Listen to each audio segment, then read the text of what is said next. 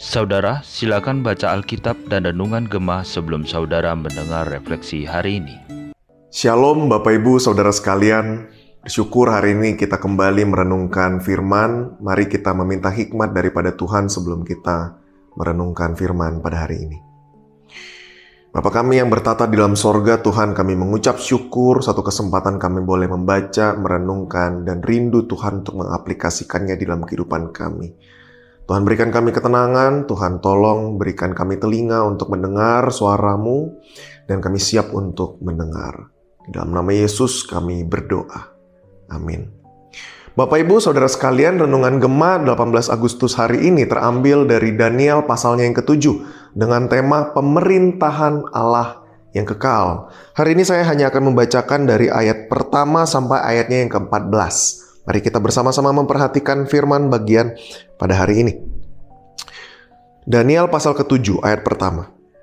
Pada tahun pertama pemerintahan Belsiazar, Raja Babel, bermimpilah Daniel dan mendapat penglihatan-penglihatan di tempat tidurnya.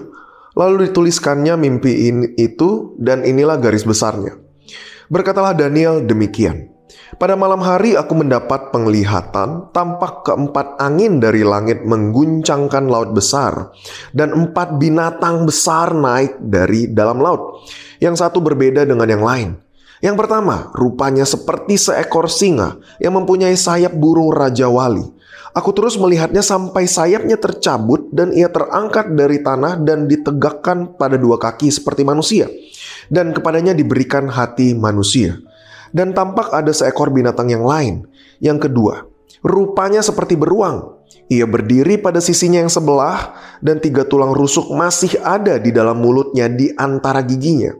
Dan demikianlah dikatakan kepadanya, "Ayo, makanlah daging banyak-banyak."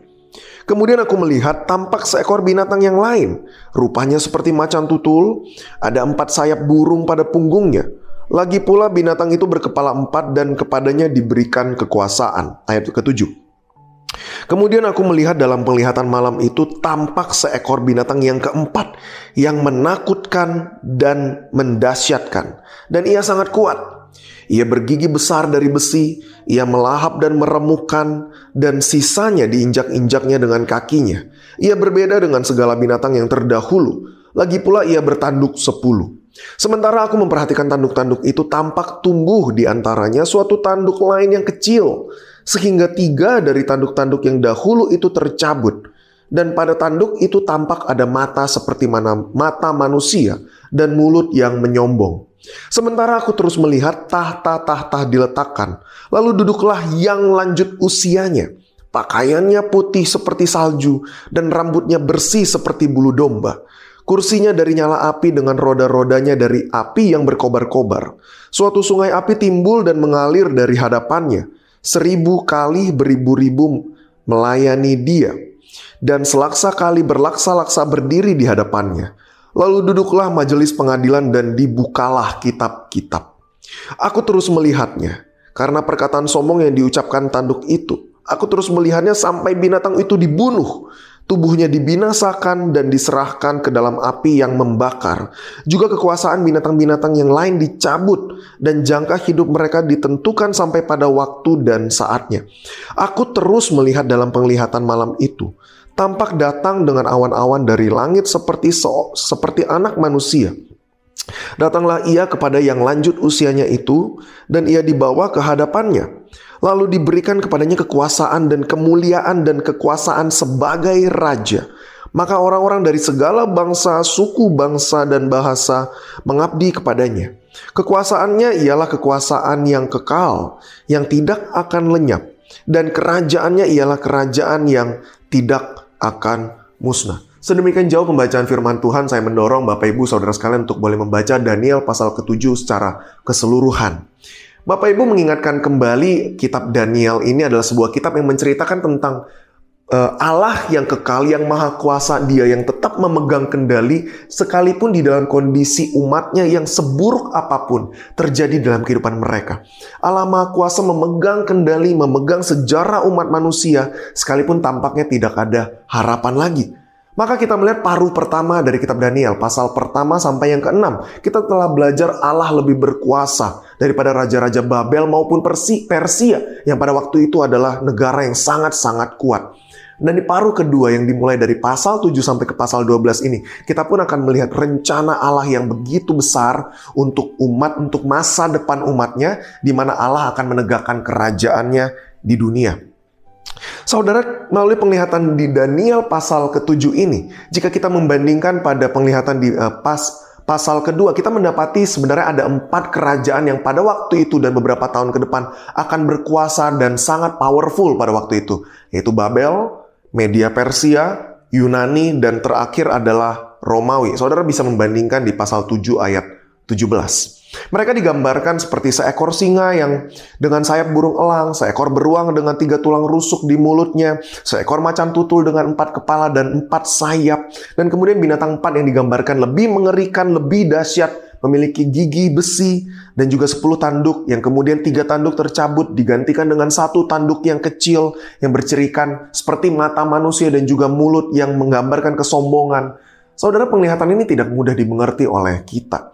Angka 10 adalah simbol yang menyatakan sebuah kelengkapan, kesempurnaan. Sehingga sebutan 10 raja tidak menunjuk kepada 10 raja Romawi saja, melainkan juga sebuah penggambaran uh, kepada seluruh penguasa Romawi pada waktu itu. Dan juga tanduk yang memiliki mata dan memiliki mulut yang menyombongkan diri, mengucapkan kata-kata yang menentang atau menghujat Tuhan, ini juga mewakili kaum yang tidak percaya dan tidak takut akan Tuhan. Saudara penglihatan empat binatang dan kerajaan yang berkuasa ini ingin menggambarkan dominasi dominasi dari kerajaan yang dibangun oleh manusia yang berusaha untuk menentang Allah yang secara kasat mata tampaknya kuasa mereka begitu luar biasa dan dapat menandingi atau bahkan mengalahkan kuasa Allah. Tetapi jika umat Israel atau umat Allah hanya melihat pada masa sekarang, saudara, atau melihat pada kehidupan mereka yang sementara, maka sebenarnya betul fakta itu. Tampaknya bangsa-bangsa powerful ini bisa mengalahkan pemerintahan Allah, saudara. Tetapi akan sangat berbeda Kenyataannya jika mereka menggunakan kacamata iman dan pengharapan mereka kepada Allah yang ditujukan kepada masa depan mereka. Kehidupan sukar yang mereka alami karena bangsa-bangsa atau negara yang akan menjajah mereka, yang akan mendominasi mereka terkhusus pada waktu itu adalah pembuangan Babel yang tampaknya adalah akhir saudara ketika mereka menggunakan kacamata iman, perspektif masa depan, kekekalan, penembusan Allah itu. Ternyata waktu itu sekalipun sukar, itu bukanlah akhir daripada masa depan mereka. Itu bukanlah akhir daripada harapan mereka. Penglihatan yang dilihat oleh Daniel mencakup peristiwa yang terjadi jauh bahkan setelah era berkuasanya keempat kerajaan itu. Daniel mengungkapkan tentang seseorang yang seperti anak manusia datang dengan awan-awan dari langit di ayat ke-13. Bila dibandingkan dengan Matius 24 ayat 30, Matius 26 ayat 64. Jelas Daniel sebenarnya mendapat penyingkapan tentang kedatangan Kristus yang kedua. Saat itu orang yang tidak percaya dan tidak takut akan Allah akan binasa di ayat 11. Kerajaan sang anak manusia adalah kerajaan yang kekal, sedangkan kekuasaan raja-raja di bumi itu bersifat sementara. Pada akhirnya segala sesuatu, umat yang maha tinggi umat-umat Allah, anak-anak Tuhan yang dikasihinya, akan ikut memerintah bersama-sama dengan dia. Pasal 7 ayat 27. Saudara raja-raja Babel seperti Nebukadnezar, Belsiazar, dan Darius pada zaman Daniel hidup melihat kekuasaan bangsa-bangsa di bumi secara tidak utuh. Mereka mengerti bahwa bangsa yang berkuasa dapat digantikan dengan bangsa yang lain. Melalui penglihatan yang diungkapkan Daniel, kita dapat memahami gambaran menyeluruh tentang sebuah kenyataan hidup. Meskipun kerajaan di dunia datang silih berganti, tapi pemerintahan Allah itu kekal. Yesus Kristus yang menebus manusia dari belenggu dosa adalah raja yang sejati yang akan menegakkan pemerintahannya untuk selama-lamanya. Oleh karena itu, sekalipun selama kita hidup di dunia ini, kita memang bisa mengalami yang namanya penderitaan dengan banyak sekali penyebab, saudara. Tetapi penderitaan ini pun bersifat sementara. Pemahaman tentang kesementaraan di dunia ini dan pemahaman kita akan kekekalan yang akan datang. Inilah yang dapat menjadi landasan bagi pengharapan kita. ketika kita menjalani kehidupan sekarang sebagai anak-anak Tuhan di mana pun Bapak Ibu Saudara berada dan di dalam peran apa pun Saudara. Dan di dalam menjalani kehidupan ini kita pun tetap hidup mewujudkan kehadiran kerajaan Allah melalui kehidupan kita yang berjalan dengan setia, yang berjalan dengan hidup takut akan Allah dan menyembah Allah dengan sepenuh hati dan mempersembahkan tubuh kita sebagai persembahan yang hidup, yang kudus dan berkenan kepada Allah. Amin. Kita berdoa. Bapa kami yang bertata di sorga Tuhan, sedemikian jauh kami telah merenungkan firman-Mu. Terima kasih untuk ingat-ingatan yang Kau berikan akan kekekalan, akan pengharapan ketika sekalipun di dalam dunia ini kami menghadapi kegentaran, kami menghadapi masalah, penderitaan. Tapi kami percaya pemerintahan adalah Allah, adalah pemerintahan yang kekal, yang berkuasa memenuhi kehidupan kami. Tuhan pimpin sertai kehidupan setiap kami. Di dalam nama Yesus kami berdoa. Amin. Tuhan memberkati Bapak Ibu Saudara sekalian.